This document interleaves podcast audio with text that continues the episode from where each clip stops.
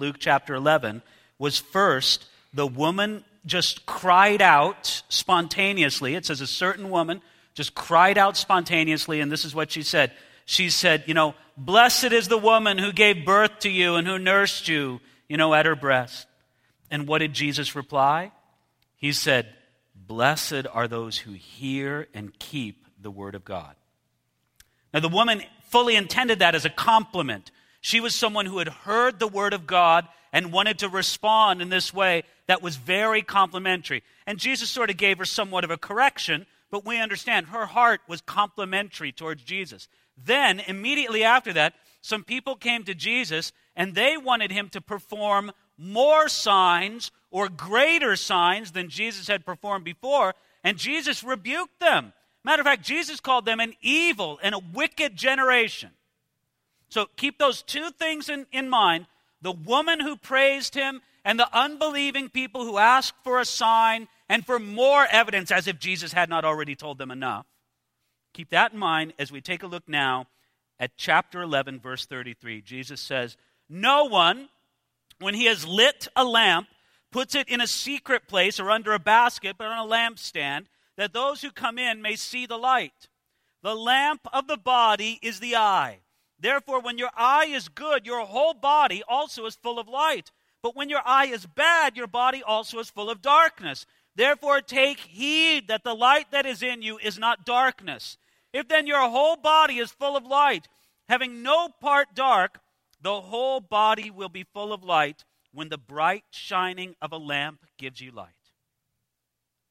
So, previously in Luke chapter 11, Jesus cast a demon out of a man, a man who was mute. And after that stupendous miracle, some people looked at Jesus and they said, He does it by the power of the devil, which is a terrible thing to say. Then a woman praised him. Then other people asked for more signs. And now I believe Jesus addressing all three of those groups, he says this no one, when he's lit a lamp, puts it in a secret place or under a basket, but on a lampstand. Just as a lamp should be displayed out in the open so that all can benefit from its light, so the Word and the work of God should be displayed. And Jesus is saying, I am displaying my words, I'm displaying my works. My lamp is lit. Hey, you people who called me a demon or that I was operating by the power of demons, look at my light. You, you, you woman who thought that praise should be given to my mother, look at my light, and you'll see that praise should be given to those who hear and keep my word. Hey, you who ask for a sign, can't you see the light that is shining already? You see, some people saw the brightness of Jesus' light, like the woman who called him blessed. Some people did not see it, like those who associated him with the devil. And other people thought that the light wasn't bright enough, like those who asked for more and more signs. But please understand, Jesus' constant example says, I'm going to keep shining on the light. Some people will see it, some people won't, and some people will ask for more. But I am just going to keep shining this light that God the Father has given me, and I'm not going to hide it in the least. And then he said something remarkable in verse 34. He said that the lamp of the body is the eye. Now, this might sound like a strange analogy to you, but actually it makes tremendous sense. It's strange because this we know that a lamp is something that puts out light. We know that the eye is something that receives light. But both of them illuminate. If the lamp is out, there's darkness and you can't see. If your eye is no good, it doesn't matter. If the sun is shining in the glory of its new day strength, you are blind. So, just as a bad eye will make a person blind, so a bad heart will make somebody spiritually blind. And, and you know what? You got to be spiritually blind to look at the work of Jesus and say, He does it by the power of Satan. You, you've got to be spiritually, how was I going to say this? You've got to have poor spiritual sight. Maybe you're not completely blind, but you've got very poor spiritual sight. If you look at Jesus and you say, ah, do more miracles. And you know what? Your vision isn't all that great if you look at Jesus and his work and think that the praise belongs to his mother. So Jesus is correcting these things with this very engaging sort of illustration. You see, to ignore the work of Jesus right in front of your eyes says something about you. I mean, think about it. If somebody lives in darkness, there's two possible reasons. Here's the two possible reasons. One, number one, there is no light source. You walk into a dark room, and what? You're blind. Well, there's no mystery to that. The room's dark. But there's another reason why you may be blind. There may be plenty of light in the room, but there's something wrong with you, and you can't perceive it. If the darkness is in you, you are in a lot of trouble. Because you know what? It doesn't matter how brightly the light shines. And if you can't see Jesus for who he is, it says something about you. If you can't see and appreciate Jesus for who he is, I'm going to say this as kind as I can, but as directly as I, as I must, you're messed up. You're blind. The problem is not with Jesus. And I want you to think about this. There's some darkness within you if you can't see Jesus for who he is. It might be a darkness of the mind, it might be a darkness of the heart, it might be the darkness of sin, it might be a darkness of the soul, but there's something messed up inside of you. I like what Charles Spurgeon said along these lines. He said this Do you wonder that our Lord seemed to hold up his hands in astonishment as he said, If the light that is in thee be darkness, how great is that darkness? If that which should lead misleads, how misled will you be? If your better part turns out to be evil, how evil must you be? And that was exactly the spiritual condition of these people who were rejecting and doubting Jesus were in. That's why he says this. Notice it in verse 36. If then your whole body is full of light, having no part dark, then your whole body will be full of light. When the light of God's word shines, when the word and the work of Jesus is understood, then one does not walk in the darkness of spiritual blindness. You have light within yourself. You see, this is what I want you to understand. Jesus is saying here that if the light of God fills your life, you see things differently. And you know who the greatest example of this ever is? Jesus himself. No one was as ever filled with light as Jesus was. Do we agree on that? I, I don't think that's a debatable proposition. And no one ever saw things the way Jesus saw them. Jesus could look at a mustard seed and say, There's the kingdom.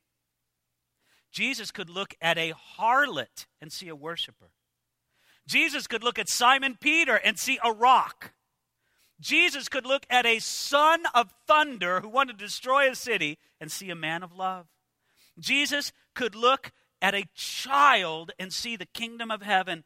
And Jesus could look at a bit of bread and say, This is my broken body. Nobody ever saw things the way Jesus did. Why? Because he was filled with the light of God. And we need some of this in us, don't we? We need the ability to really be able to perceive things as God perceives them. And this is why more and more our plea needs to be God, fill me with your light. Fill me with your word. As the psalmist said, send out your light and truth and let them lead me, Lord.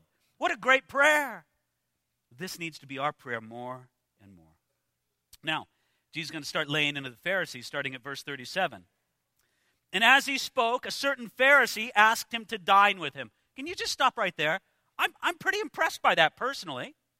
A certain Pharisee came and asked, This is a time of rising conflict between the Pharisees and Jesus. And yet a Pharisee comes up to Jesus and says, oh, Jesus, would you like to come over to my house for dinner? Now, what do you think Jesus would say? Ah, icky Pharisee, get away from me. No, Jesus didn't do anything like that. I'll start again from verse 37. And as he spoke, a certain Pharisee asked him to dine with him. So he went in and sat down to eat. What did Jesus do when a Pharisee invited him to dinner? He said, Thank you very much. I'll be over. You know what's so funny about this? track with me. I, I got to think that this Pharisee regretted this invitation. it doesn't turn out too good if you're throwing a dinner party and you're the Pharisee. Uh, just, just, I just want you to envision this. All that Jesus says between now and the end of the chapter, he says at a dinner party. Okay, so put yourself there at the dinner party. There's the Pharisee, very pleased to have the honored guest there. Here's Jesus, an esteemed rabbi, a little bit controversial, but we're happy he's here. And then, you know, and, well, let's what's the discussion going to be in the evening? Well, let's check it out. When the Pharisee saw it, he marveled that he had not first washed before dinner. Then the Lord said to him, Now you Pharisees make the outside of the cup and the dish clean, but your inward part is full of greed and wickedness. Please pass the peas. I,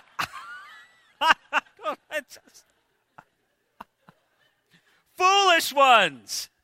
Did not he who make the outside make the inside also, but rather give alms of such things if you have? Indeed, all things are clean to you. May I have some salt, please? I, this isn't this great? Okay, now look, I, I gotta say that I don't know. I, it's funny. You think while you're preaching, believe it or not, sometimes you do. I was going to say that the Pharisee started it. No, Jesus started it. Jesus walked in and he did not observe the rituals of hand washing. If your little boy comes in and says, Mommy, I don't have to wash my hands because Jesus didn't, you know, don't think he's a little Bible scholar here. Go send him to wash his hands. Because we're not talking about an offense to good hygiene here. What we're talking about is an offense to Jewish rituals. We're not even talking about an offense to a biblical command.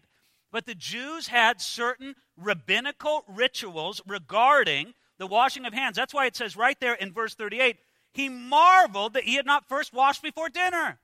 I mean, there all the guests are in and doing the ceremonial washings and all the things, and Jesus just walks by.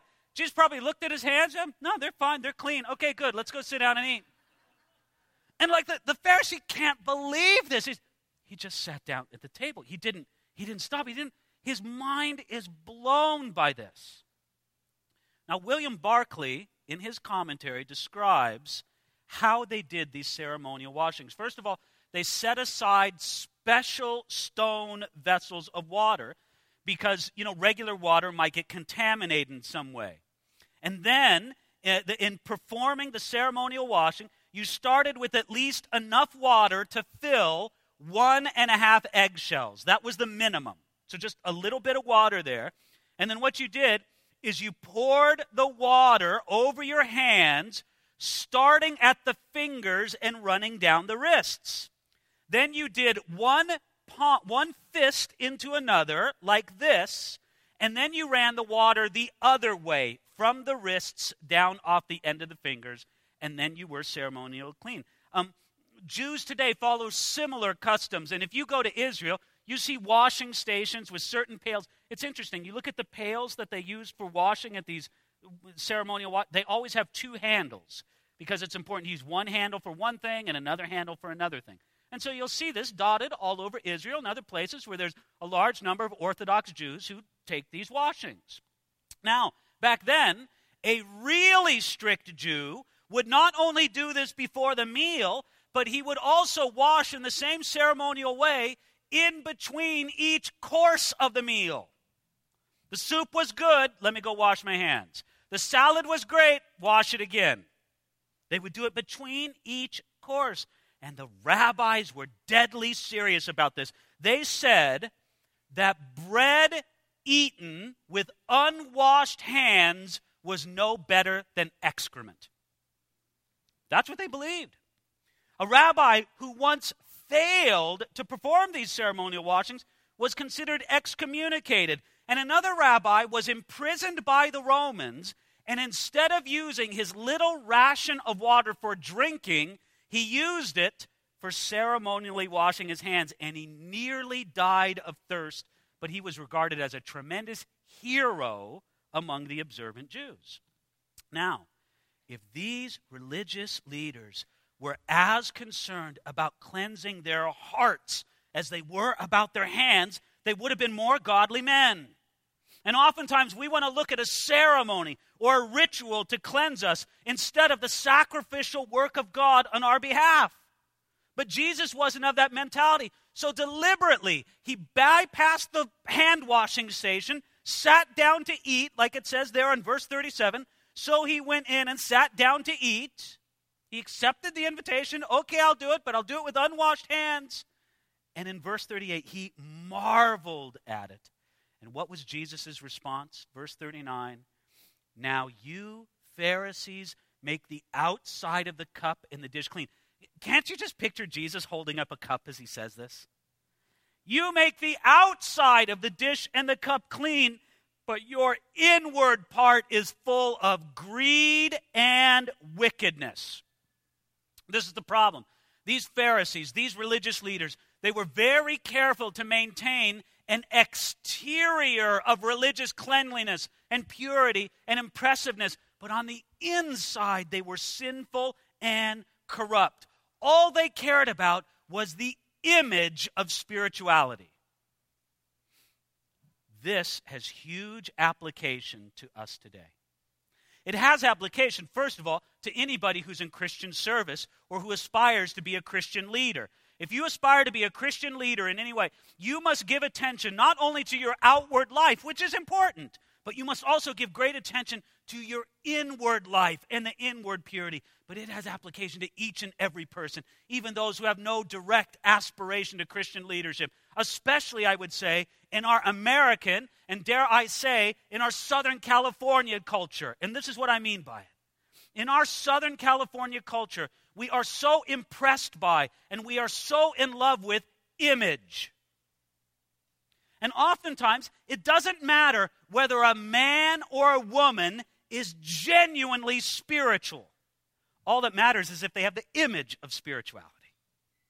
It doesn't matter if you really walk with the Lord. What matters is do you have the image? Do people think you walk with the Lord? It won't cut it. The outside of the cup isn't enough. No, the inside of the cup has to be pure as well. I'm thinking it's right about this time when the Pharisee was thinking, was it smart for me really to invite this guy to dinner? Jesus was just warming up. Think of all this taking place at a dinner party, starting here at verse 42. But woe to you, Pharisees! For you tithe mint and rue and all manner of herbs and pass by justice and the love of God. These you ought to have done without ever leaving the others undone. Woe to you, Pharisees, for you love the best seats in the synagogue and greetings in the marketplaces. Woe to you, scribes and Pharisees, hypocrites, for you're like graves which are not seen, and the men who walk over them are not aware of them. I picture everybody else at the dinner party being in stunned silence as Jesus lays it on the Pharisees. But please understand, Jesus isn't just angry. He didn't have a bad day. He's not just venting. He's speaking a holy word of God that these religious leaders desperately needed to hear. This was life or death. It's almost as if Jesus, through his word, is offering them an invitation. Will you listen to this correction that I offer you? I know it's not pleasant for you to hear, but I'm offering you strong, good correction, Pharisees. Will you listen to it and live? Now, might I say, by analogy, doesn't God do that with us all the time? Doesn't God speak to you and I all the time and offer us some place of correction, some place of guidance in our life? And He looks at us, Will you listen to me and live? Well, let's take a look at what the Pharisees would do a little bit later on. But first, let us understand what Jesus said. In verse 42, 43, and 44, what does He say? But woe to you, woe to you, woe to you. Jesus spoke harshly, but it wasn't the language of personal irritation or annoyance. He's not just venting, as I said before. No, he's speaking in the vocabulary and in the cadence of the Old Testament prophets. That's how he's speaking to these men. And how does he say it? Verse 42 Woe to you, for you tithe mint and rue and all manner of herbs and pass by justice and the love of God. These religious leaders were meticulous in the way that they tithed. They would literally do something like this I have a herb garden with dill seeds or something like that in the backyard, and I'll count out nine for me, one for the Lord. Nine for me, one for the Lord. Now, I know in a lot of churches, people, oh, praise God for such diligent tithers. No, no, listen, listen. They were doing that, but they were in a far worse situation because while they meticulously tithed, they neglected weightier things in their life before God. They were so careful in the outward obedience, but yet they were so casual in the inward significance. You see, this kind of legalism that people have, it assumes that people will only know if we follow God, if we meticulously keep the rules and make it as public as possible that we keep all those rules. But you know what Jesus said? Jesus said, no, the first mark of a believer is love in your life. Matter of fact, I'll say this, you know, if you if you are a tither, if you do give the way God wants you to give in your life, but if you're not a man or a woman of love, God would have you address that first. Now, I do want you to notice what Jesus said here. He said it very plainly in verse 42 These you ought to have done without leaving the others undone. No, there was nothing wrong with their tithing. It was a good thing, it wasn't a bad thing. But no, let's understand this God wants your heart first. God wants your heart given to Him, not just to Him, but in the way that you love others. Did you notice what it says there? He says, You shouldn't have left these other things undone. Or I like how it says it, you've neglected justice and the love of God. Why don't you give a little attention to how you treat other people? You know, just, just theoretically, you can just picture a person in your mind's eye, not a Pharisee centuries ago, but a person in the modern day. Oh, they're meticulous in the way that they observe this law and that law. But you know what? They're just a mean, unloving person. You say, wouldn't God have them address that fundamental character in their life first? To be a man of love, a woman of love and justice. Now, that was the first aspect. He rebuked them because of their obsession over those things. But look at the next thing in verse 43. You love the best seats in the synagogues and the greetings in the marketplaces. Do you know what the best seats were in the synagogue? They were the seats up front, and they were the seats where everybody could see you, the places where you could have some note, some attention drawn to yourself. But then also the greetings in the marketplaces.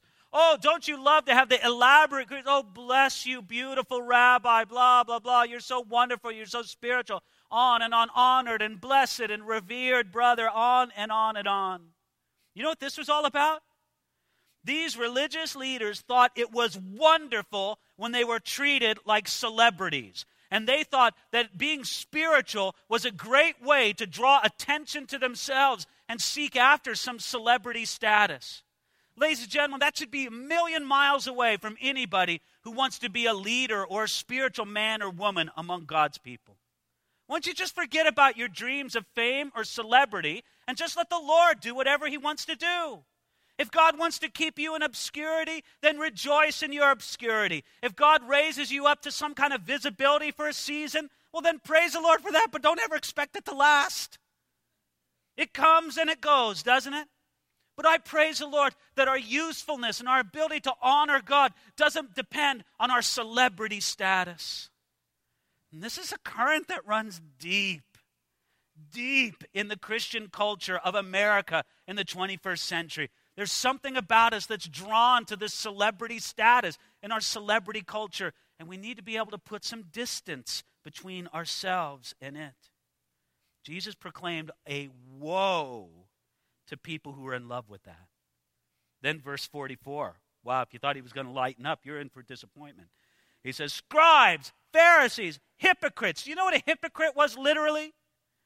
In the ancient Greek language, a hypocrite refers to somebody who is an actor, someone who wears a mask. They have an image of one thing on the outside, but behind the mask, there's something else. And Jesus says, That's you guys. You only care about the image, the outward mask. The reality is irrelevant to you. Therefore, he says to them in verse 44 For you are like graves which are not seen, and the men who walk over them are not aware of them. These religious leaders, they loved giving the impression that they were ever so spiritual. And somehow, just by coming in contact with somebody as spiritual as me, you can become spiritual too. Don't you just love being near me so that you can rub off on some of my great spirituality? And Jesus said, No. You know what you're like? You're like a walking corrupter. You're like a tomb that when people come in contact with you, they're defiled. They're not made more pure.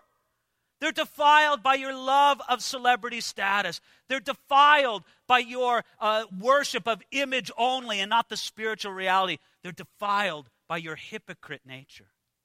Man, this is strong, strong stuff.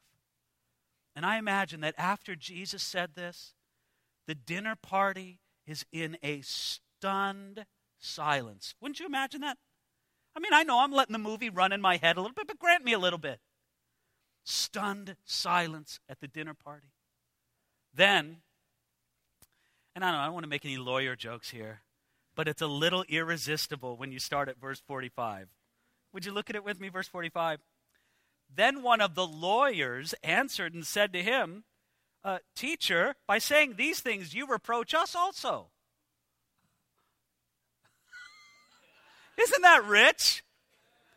Jesus pours out the woes upon the Pharisees and then includes the scribes for their religious hypocrisy. It's silent in the dinner, just awkward silence. Everybody's, you know, picking at their food for just a little bit in this. And then a lawyer says essentially this Um, Jesus, you, you don't mean us too, do you? And she says, Don't get me started. He said, Woe to you also, lawyers, for you load men with burdens hard to bear, and you yourselves do not touch the burdens with one of your fingers. Wow.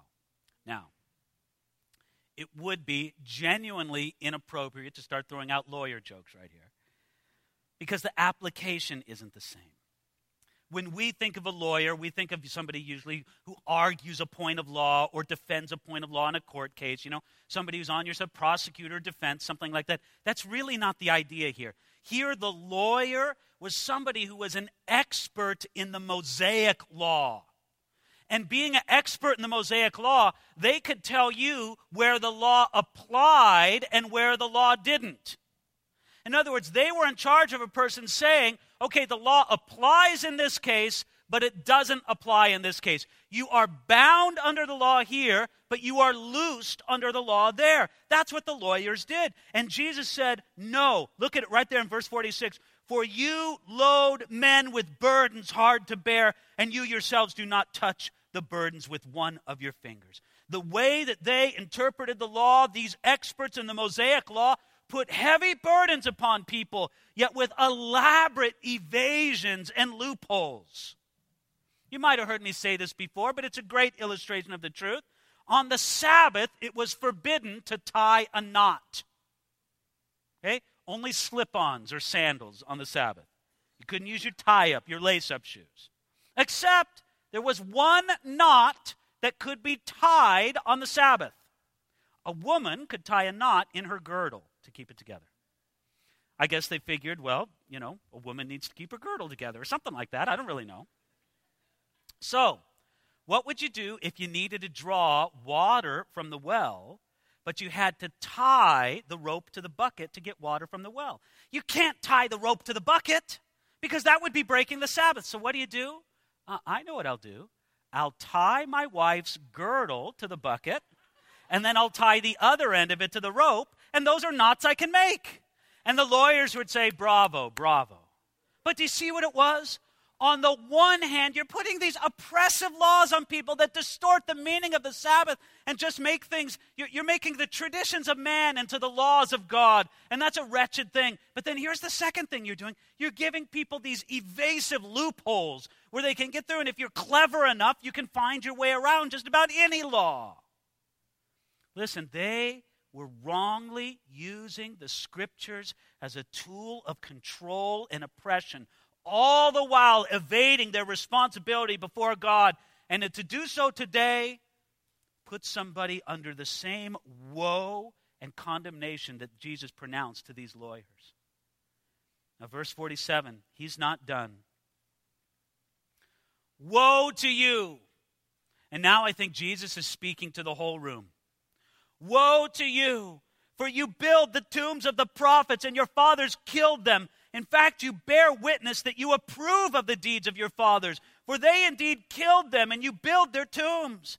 Therefore, the wisdom of God also said, I will send them prophets and apostles, and some of them they will kill and persecute, that the blood of all the prophets which was shed from the foundation of the world may be required of this generation, from the blood of Abel to the blood of Zechariah, who perished between the altar and the temple.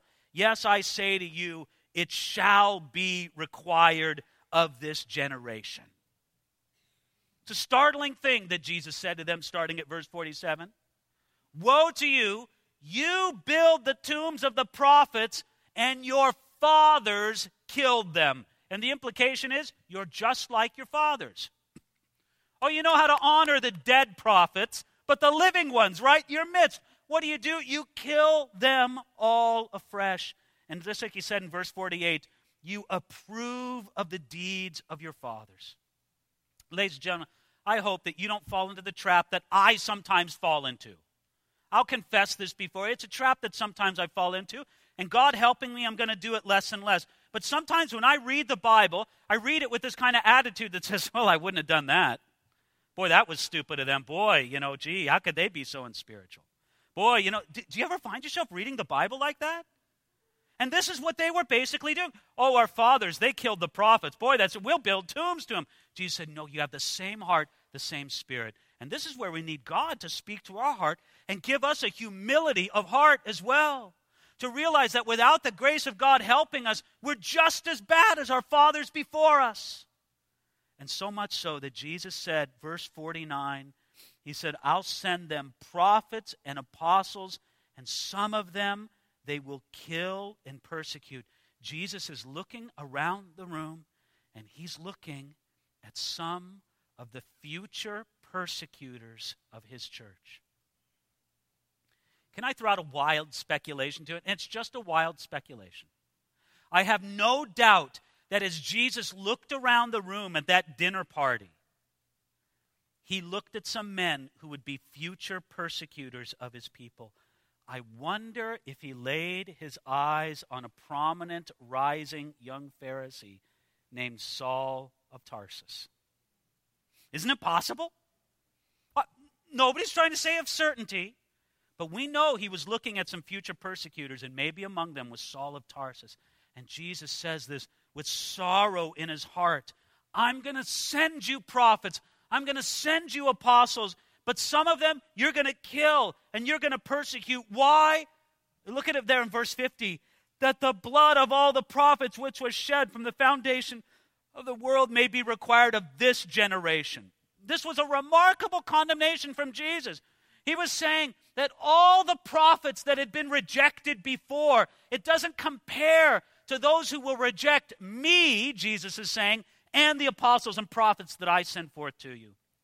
Listen, as bad as it was to reject that long list of prophets, beginning at Abel and ending in Zechariah, as bad as all of that was, none of it compared to how terrible it was to reject the messengers and the institutors of the new covenant. That was a far more guilty crime, and that with sorrow in his heart is what Jesus said they would in fact do. If you notice this, he says in verse 51 from the blood of Abel, from the blood of Zechariah. Here he is speaking of all the righteous martyrs of the Old Testament. Now, Abel was clearly the first. You remember Abel? Abel, the second son of Adam and Eve, the brother to Cain, the first man who was murdered, the first man who was murdered, shall we say it very directly, for righteousness' sake. Why did Cain hate Abel? Because Abel's sacrifice was accepted before God because of faith, and Cain's was not.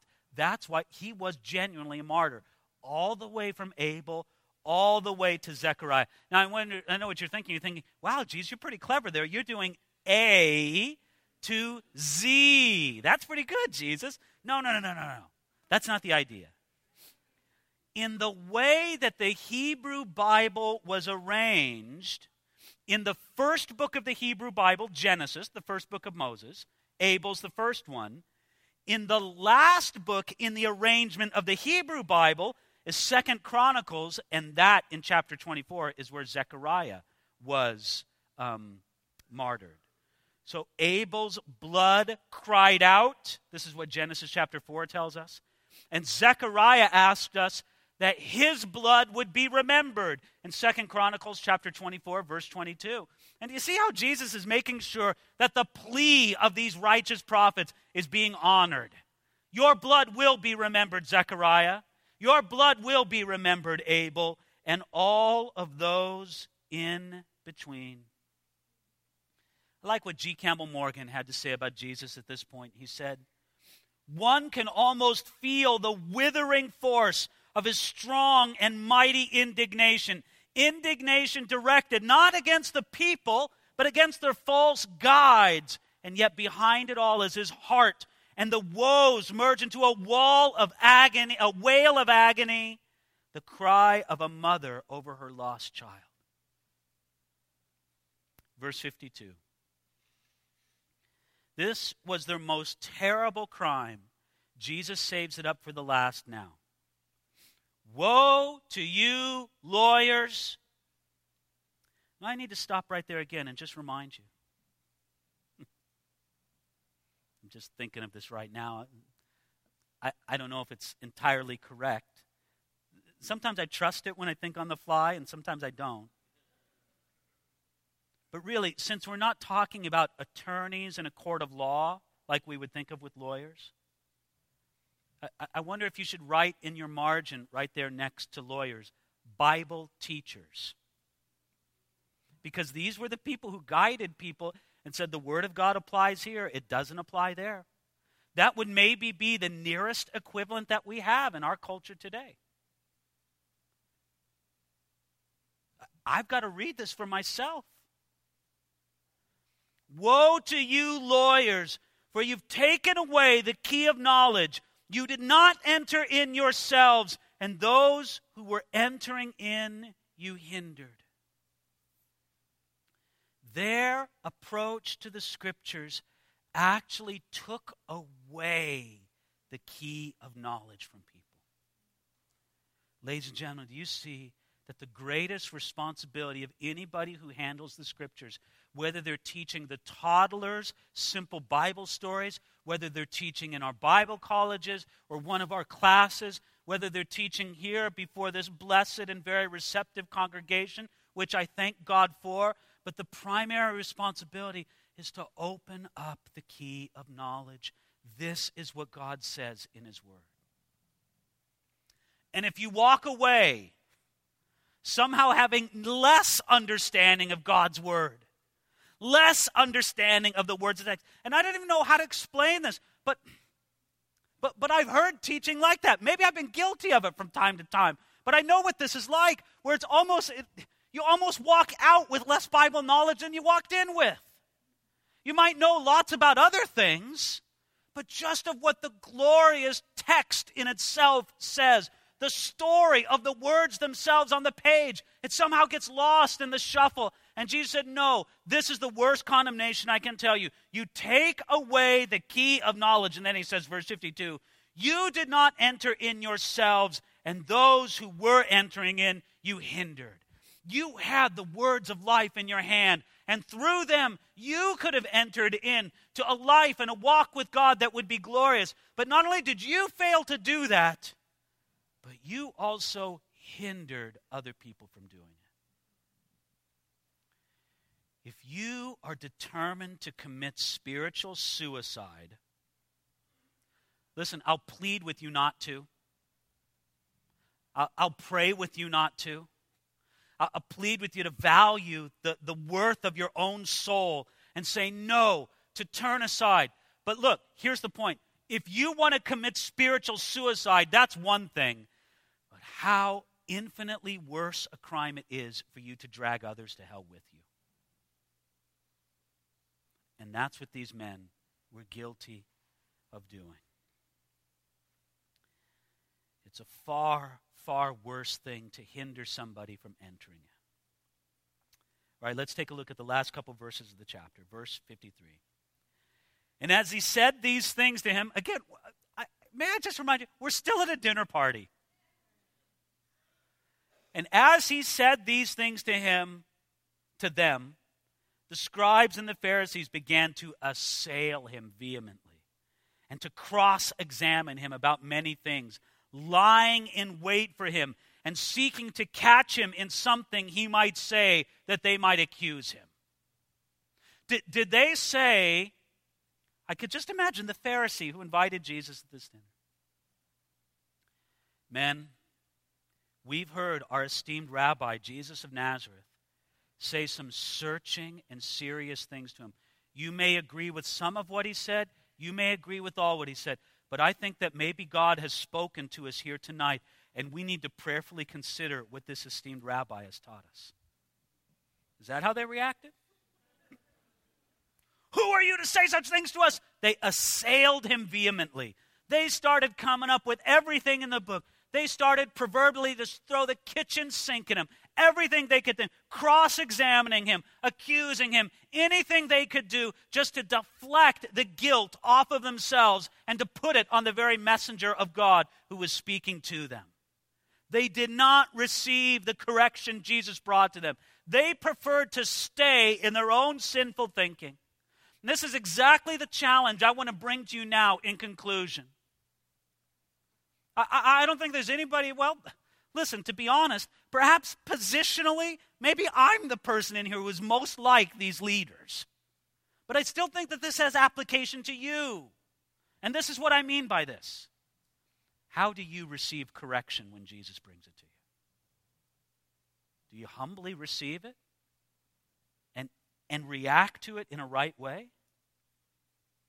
Did you know that the book of Proverbs tells us what those who refuse correction do? Here's three steps to those who refuse correction. Number one, they hate those who correct them. Do not correct the scoffer, lest he hate you. Rebuke a wise man, and he'll love you. That's Proverbs 9 8. But someone who doesn't receive correction will hate you for bringing it to him. Number two, a scoffer, or me, those who do not receive correction will not listen to the one who corrects them. Look at it here. Uh, Proverbs 13:1 A scoffer does not listen to rebuke. I hate you, I won't listen to you, and now third, they despise their own soul. Proverbs 15:32 says, "He who disdains instruction despises his own soul, but he who heeds rebuke gets understanding." That's precious. You see, Proverbs also tells us about the character of those people who refuse correction. First of all, they're stupid. Proverbs 12:1 says this: Whoever loves instruction loves knowledge, but he who hates correction is stupid. You know, the esteemed philosopher John Wayne once said, he said this Life is hard. It's a lot harder when you're stupid. It's true, isn't it? And one way to demonstrate our stupidity is to, re- is to refuse the correction that God brings to us. And then finally, they're not only stupid, they're foolish. Proverbs 15:5 says, "A fool despises his father's instruction, but he who receives correction is prudent." Uh, when I did the Bible college in Germany, every semester we would have a semester theme. And one time, informally, I can't remember what our formal theme was, but one semester we were just kind of frustrated with some of the conduct of the students. So he said, You know what? Here's our new theme for the semester Don't be stupid. I don't know if it helped or not. But you know, isn't that, isn't that something I need to hear tonight? And maybe you do too. When God corrects us, we should listen.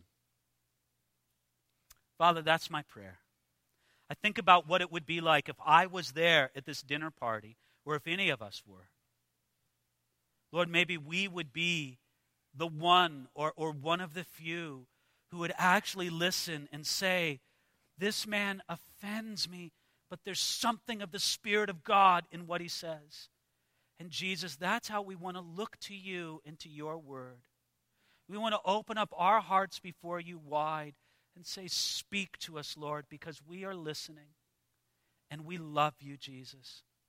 And we ask that you would make us more open to your correction than we were yesterday, and that tomorrow we would be more open than we were today.